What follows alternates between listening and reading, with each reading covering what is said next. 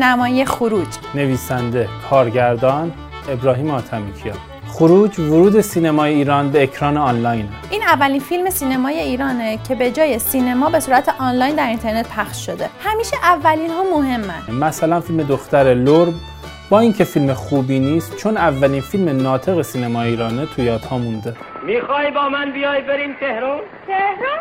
تهران که میگن دارستانجیه اما مردمش بدن این اتفاق از 24 فروردین 1399 تو ایران کلید خورد. ما 6 ساعت وقت داریم که با یه بلیت 12 هزار تومانی که به صورت آنلاین پرداخت می‌کنیم این فیلم رو تو خونه با خانواده ببینیم.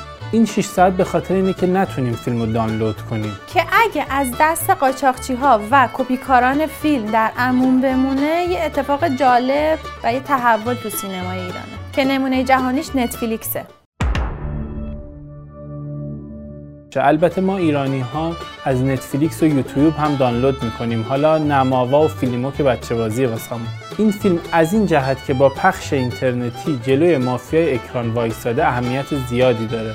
البته این پلتفرم با مستند رخشان بنی اعتماد به اسم توران خانوم دو سال پیش شروع شد مادر همیشه به ما می‌گفت که غم بزرگ رو تبدیل کنید به کار بزرگ اکران آنلاین چیز تقریبا جدیدیه کاری که نتفلیکس هم قبلا انجام داده مثلا فیلم مرد ایرلندی مارتین اسکورسیزی You gotta sit down, everybody says so. No, I'm not sitting down. I can't do it. داستان این فیلم درباره یک کشاورز روستاییه که یه اتفاق باعث خرابی زمینای کشاورزی اون و بقیه روستایی میشه و چون هیچ کس به دادشون نمی‌رسه بلند میشن میرن تهران که شکایتشون رو به رئیس جمهور بگن. ابراهیم حاتمی کیا با یه فایل صوتی یه داستان واقعی رو میشنوه. و همین میشه که ایده ساخت خروج به ذهنش می‌رسه. می‌دونید که خروج کاملا از روی یک داستان واقعی ساخته شده. حتی در تیتراژ پایانی هم ما از کشاورزهای واقعی یه تیکه فیلم هایی می‌بینیم. اینجوری که معلومه ساخت فیلم خروج خیلی با سختی همراه بوده. شما فکر کنید یه عده بازیگر بالای 60 سال زیر تیغ آفتاب تو بیابون سوار تراکتور. خیلی سخته.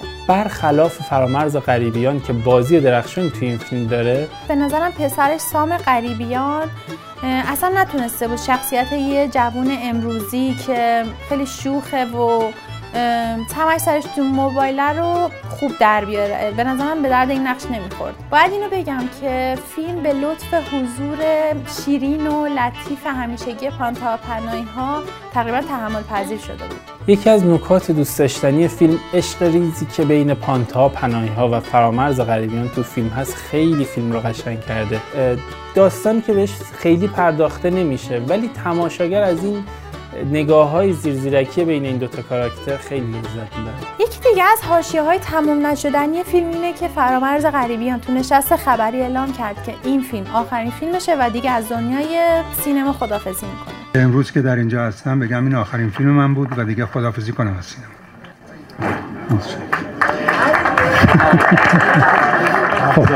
در اولین روز جشنواره 38 این فیلم نمایش داده شد.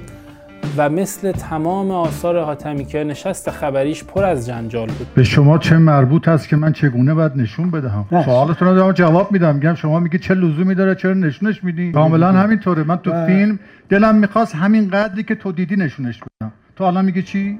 با اینکه کلی به جشنواره خورده گرفت و حتی توی اختتامیه هم نیومد با تمام این اوصاف خروج رو تو پنج تا رشته نامزد دریافت جایزه کردن که تونست سیمرغ بلورین بهترین چهره پردازی و بهترین جلوه های ویژه بصری رو بگیره. اکثر منتقدا بازی فرامرز غریبیان رو تحسین کردن ولی بهترین بازیگر مرد رو دادن به پیمان معادی واسه درخت گردو. شخصیت های فرعی فیلم انگار خیلی این سفر براشون اهمیتی نداره. نقششون در حدی که تیپ باقی مونده بود. در واقع باید این اتفاق ناگوار یعنی از بین رفتن سرمایه یه عده کشاورز رو خیلی عمیق‌تر به ما نشون می‌داد که ما حس همدردی با اونا پیدا کنیم.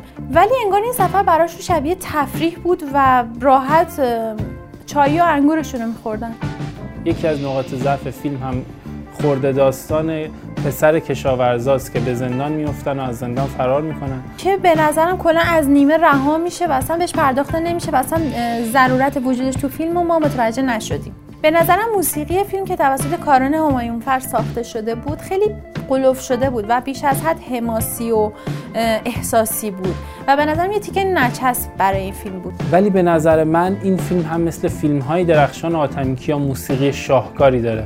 یه موسیقی در حد بوی پیراهن یوسف یا از کرخ تارای. ای به می جمله بگفتی هنرش نیز بگو. فیلم برداری و اصلاح رنگ این فیلم آدم رو یاد فیلم های وسترن میندازه و کلا لحاظ فیلم برداری و اصلاح رنگ خیلی فیلم خوب و درجه یکیه. به نظرم ایده استفاده از موبایل و نشونان شبکه های اجتماعی و تاثیرشون توی روند زندگی به نظرم خیلی جالب و هوشمندانه بود. وجه اشتراک این فیلم با آثار درخشان حاتمی مثل ارتفاع پس آژانس شیشه ای از کرخ تاراین اینه که کاراکتری تو زمان جنگ حضور داشته و حالا معترضه که شرایط اونجوری که انتظار می‌رفت نیست. مثل حاج کازم و رحمت بخشی. تو تال چپه بودی؟ می‌دونی وقتی گردان بره خط گروهان برگرده یعنی چی؟ می‌دونی یه گروهان بره خط دسته برگرده یعنی چی؟ می‌دونی یه دسته بره خط نفر برگرده یعنی چی؟ قاسم چی می‌دونی؟ فکر کردی قاتله قاچاقچیه دوزه آدم کشه اونم برای مملکت زحمت کشیده. کلا چند ساله که فیلمسازا میرن سراغ فیلمای کم هزینه و کم دردسر آپارتمانی. که حتی ممکنه فیلمای موفقی هم باشه ولی فیلم های حاتمی کیا اکثرا big production ه و پر از جلوه ویژه است و اینه که هزینه تولید این فیلم ها رو خیلی بالا می‌بره. البته به لطف سازمان اوج که سرمایه گذار فیلم و زیر مجموعه سپاه هم هست قدرت ریسک کارگردان خیلی خیلی بالا رفته. سازمان اوج قبلا روی به وقت شام و بادیگارد هم سرمایه گذاری کرده. این بیستمین فیلم حاتمی کیاس و توی این فیلم قصد کرده که به صورت جدی به نقد آقای روحانی و همه اطرافیانش بپردازه. و یه جورایی انگار همه مشکلات مملکت رو از چشم ایشون می‌بینه. به همین خاطرم هست که رسانه های اصولگرا از این فیلم خیلی تمجید کردن. اما وقتی دقیق تر نگاه کنیم این فیلم انتقادیه به نظام سیاسی حاکم. نظامیه که تحمل شنیدن صدای معترضین رو نداره و نمی‌خواد بذاره صدای معترضین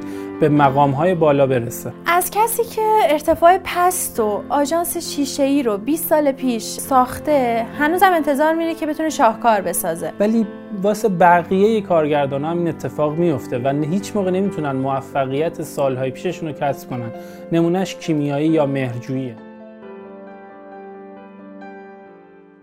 برای مشاهده این پادکست به صورت ویدیویی با آیدی یوتیوب ما سوفیلم و یا آیدی اینستاگرام ما سوفی underline couple مراجعه کنید.